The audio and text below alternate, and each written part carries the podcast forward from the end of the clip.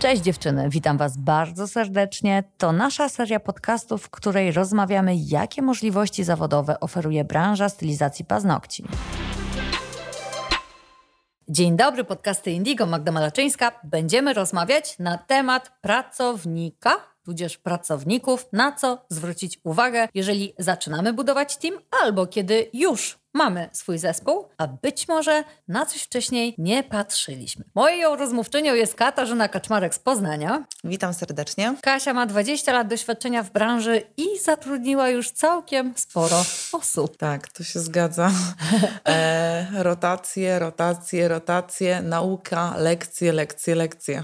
To chyba będzie punkt pierwszy. Jeżeli chcesz budować zespół, to bądź gotowy na wieczną rekrutację. I tutaj zarówno bierzemy pod uwagę, że pracujemy w branży, która jest dość rotacyjna, czyli często ludzie odchodzą, tudzież e, chcą wrócić. No i jest po prostu duża płynność, tak, w stanowiskach. Ale też po drugie, nikt nas nigdy nie uczył, jak być pracodawcą. I też z drugiej strony nikt nas nie uczył od strony pracownika, jakie obowiązki, koszty i wymagania w swojej codziennej pracy ma ma mój szef. E, więc e, podstawowym problemem jest to, że to są totalnie dwa światy i one się zderzają każdego dnia w pracy.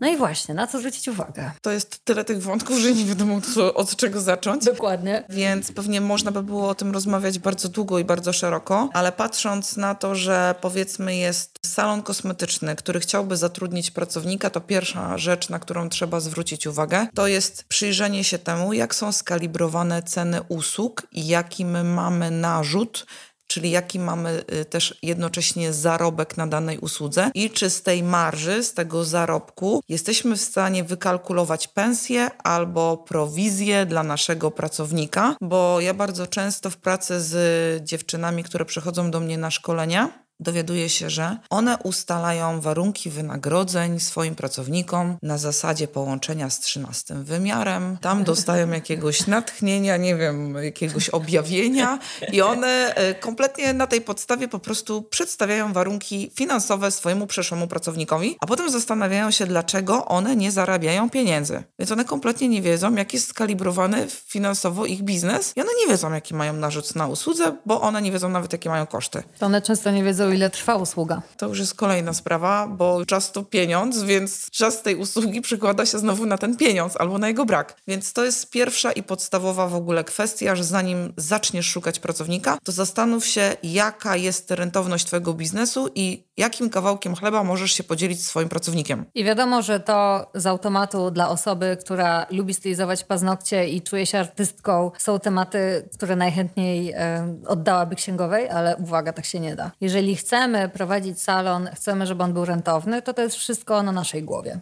Dokładnie tak. Poza tym, no, nawet gdybyśmy miały to oddać księgowej, to niestety ten zarobek bardzo mocno jest powiązany z czasem wykonania usługi, a zakładam, że ta księgowa w tym salonie nie będzie siedziała i nadzorowała czasu wykonania usługi, a że te usługi też są ruchome i często pojawiają się nowe usługi, to jakby to jest niekończąca się historia, że ten czas może być cały czas gdzieś tam modyfikowany w oparciu, nie wiem, o to na przykład, że teraz jest lato i robimy pedikur, a zimą tego pedikuru robiłyśmy mniej albo go w ogóle nie robiłyśmy, więc no to jest no niekończąca się opowieść. A w jaki sposób osoba, która nie ma styczności z wyliczeniami, ma wiedzieć, że stanowisko które za chwilę zamierza uruchomić, będzie rentowne. No, musi znać swoje koszty stałe, koszty zmienne, musi wiedzieć na tej podstawie, jakie przynosi jej dochody ten biznes, no i e, jak odejmiesz jedno od drugiego, to ci zostaje suma, czyli to, co zostaje dla ciebie. No oczywiście od tego musisz jeszcze zapłacić podatki, więc ta część po odjęciu podatków to jest ta część, którą ewentualnie możesz się podzielić albo przeznaczyć na utrzymanie swojego pracownika. I na tej podstawie dziewczyny powinnyśmy zaczynać ustawiać cennik właśnie na tej.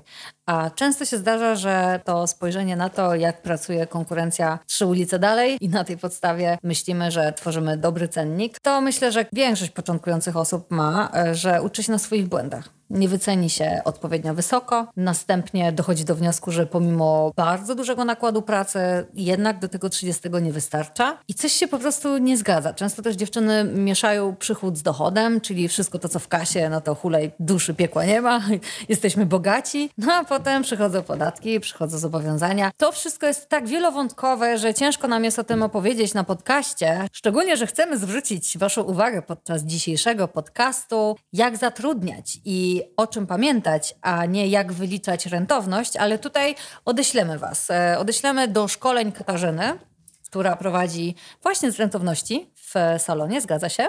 Tak, dokładnie. A ja zapraszam serdecznie do szkolenia, które możecie kupić online, które jest pierwszym szkoleniem z centrali Indigo, które miałam przyjemność e, zrealizować razem z Natalką Konraciuk. Pozdrawiam serdecznie. Jest to Start w biznesie, 10 lekcji, 3 godziny czystej wiedzy, czystego mięsa, gdzie między innymi pokazujemy, jak stworzyć tabelki, w jaki sposób policzyć, ile kosztują mnie produkty, jak obliczyć koszty stałe, jak to wszystko podzielić, żeby wiedzieć, ile kosztuje nas przykładowo czynsz w usłudze. Nie produkty są największym kosztem, ale wynajem, koszt wynajmu. I tutaj dziewczyny, idąc za ciosem, najbardziej nam się opłaca, kiedy na jednej powierzchni mamy kilka usług, bo dzięki temu zmniejszamy drastycznie koszty, które na początku mogą nas przytłaczać, żeby nie powiedzieć, że zabijać, w sensie takim, że na początku po prostu rzadko który biznes na siebie zarabia.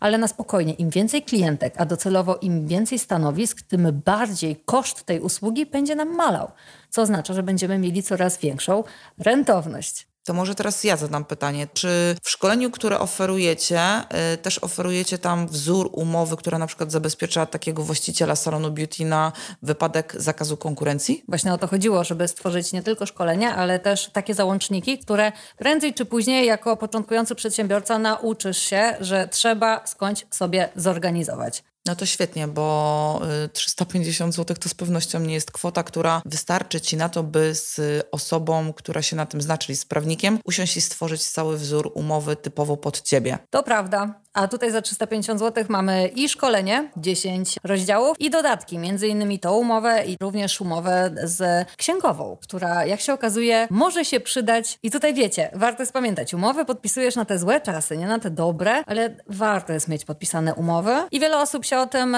przekonuje, kiedy się właśnie dzieje coś złego, że mogłam mieć podpisaną umowę. No ale po to my jesteśmy dinozaury w tej branży, żeby trochę wam pomóc nawet dużo myślę, zaoferować Wam coś, co same chciałybyśmy kiedyś, dawno, dawno temu dostać, żeby ktoś nam powiedział: Ej, ty, pamiętaj o tym, to jest ważne. Tak, to jest bezcenna wiedza, z której warto korzystać, którą warto czerpać, jeżeli jest taka tylko możliwość. A wracając do tematu jeszcze podejścia do pracowników, ja sądzę, że warto jest e, uświadomić sobie jedną rzecz. To są dwie różne bajki: bycie pracownikiem, tudzież bycie pracodawcą. E, twój pracownik zupełnie nie zdaje sobie sprawy z Twoich kosztów. I często może mu się wydawać, że przykładowo marża, którą otrzymuje od ciebie, czyli te 40%, 30% za paznokcie, no to wiesz, do ciebie trafia całe 60%. Prawda jest taka, że jak masz źle skalibrowaną firmę, to pewnie jeszcze dokładasz do tej marży, nie zarabiając nic na tym stanowisku. I warto jest po prostu się komunikować. Jeszcze fajniej jest szukać od samego początku osoby, które są na własnej działalności, bo to też są początkujący przedsiębiorcy łatwiej będzie się z nimi dogadać na zasadzie B2B. To prawda, ale jeżeli chodzi jeszcze o wszystkie kwestie związane z zatrudnieniem pracownika, to się okazuje, że poza tymi takimi właśnie formalnymi, finansowymi, sztywnymi kwestiami, bardzo częstym problemem jest, słuchajcie, kwestia związana z komunikacją. Często ludzie nie wiedzą, jak przychodzą do pracy, co będzie należeć do ich obowiązków i na przykład stylistka nagle mi potrafiła powiedzieć, że ona nie jest florystką i ona nie będzie podlewała tych kwiatków. I ona nie będzie zamiatała na koniec dnia, nie wiem, sali, gdzie jest wykonywana usługa, bo tam pracują jeszcze trzy inne stylistki. A z drugiej strony bije się w pierś, bo przy zatrudnieniu nie powiedziałam, że w ramach obowiązków, które będą tego pracownika obowiązywać, że będzie musiał wykonywać czynności inne, bo dla mnie w mojej ocenie to było oczywista oczywistość. Okazuje się, że nie dla każdego jest to zrozumiałe, więc tutaj warto też dobrze komunikować zasady zatrudnienia, nasze oczekiwania, a z drugiej strony, jako pracownik, warto pytać o to, czego jeszcze będziemy oczekiwać od tego pracownika jako pracodawcy. Jeżeli nie pamiętacie o tym, to warto jest zastosować to, co robią korporacje i też e, nie korporacje, ale firmy, które już mają tych pracowników parędziesiąt, paręset i też przerabiały te sytuacje, tak zwane onboardingi, czyli taki wewnętrzny regulamin, co będzie Cię obowiązywać i można to wręczyć takiej osobie, zanim się zdecyduje na współpracę, gdzie właśnie wspomnisz o tym, że będzie dbać o swoje stanowisko pracy, że będzie podlewać kwiatki, że będzie odbierać telefon służbowy, aby umówić klientki, bo zakładamy, że w Twoim modelu na przykład nie ma już recepcjonistki. I wiecie, jakby uświadomić osobę, która zanim przyjdzie, będzie już wiedziała, jak mniej więcej to stanowisko ma wyglądać, żeby jej wyobrażenie było jak najbardziej pasujące do tego, co faktycznie się u Ciebie zadzieje. I pamiętajcie, takie rzeczy, okej, okay, jakby coś usłyszycie na podcaście, coś usłyszycie, czy nauczycie się na szkoleniu, ale takie rzeczy zawsze będą wychodzić w praniu. Więc miejcie też z tyłu głowy, że każdy pracownik może kiedyś odejść, no i co? I po prostu tak miało być. Nie wsadzajmy w to impaktu emocjonalnego. Nie warto, naprawdę. Po prostu każda rozwijająca się firma oznacza zawsze rekrutację, szczególnie w branży, w której jest duża rotacja, tak jak w naszej beauty, i tyle. I zaakceptować to. I nie mieć do tego żalu ani do siebie, ani do swojego byłego być może pracownika, podziękować za współpracę, znaleźć kogoś nowego.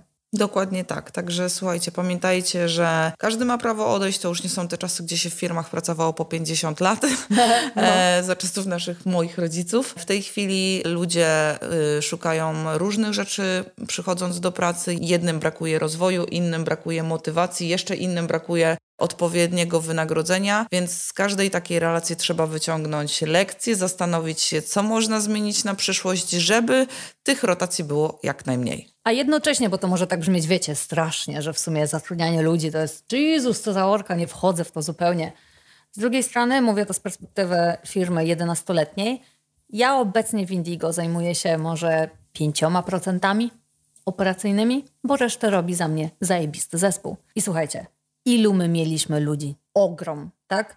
Sporo ludzi musieliśmy zatrudnić po to, żeby być może ich zwolnić, a być może oni postanowili odejść, po to, żeby finalnie dojść do tego, jak ma wyglądać nasz zespół, jak ma działać. I to się dzisiaj dzieje. I to jest ogromna satysfakcja, bo to jest po prostu wolność. Możesz zajmować się nowymi tematami, możesz się uczyć nowych inwestycji, możesz po prostu robić co chcesz, bo Twoja firma działa dobrze. I to jest jedyna ścieżka, aby do tego dojść, to po prostu przejść te wszystkie rekrutacje, te odejścia, te dramy takie wewnętrzne, powiedzieć that's okay to jest po prostu integralna część rozwoju mojej firmy, jestem na to gotowa, akceptuję to. Cokolwiek mi przyniesie życie i rozwój mojej firmy, to ja będę z tym ok. No i tego Wam właśnie życzymy. Dokładnie tak. Dziękujemy ślicznie że wysłuchałyście naszego podcastu. Kasiu, dziękuję Ci za przyjazd do Łodzi. Ja bardzo dziękuję za zaproszenie.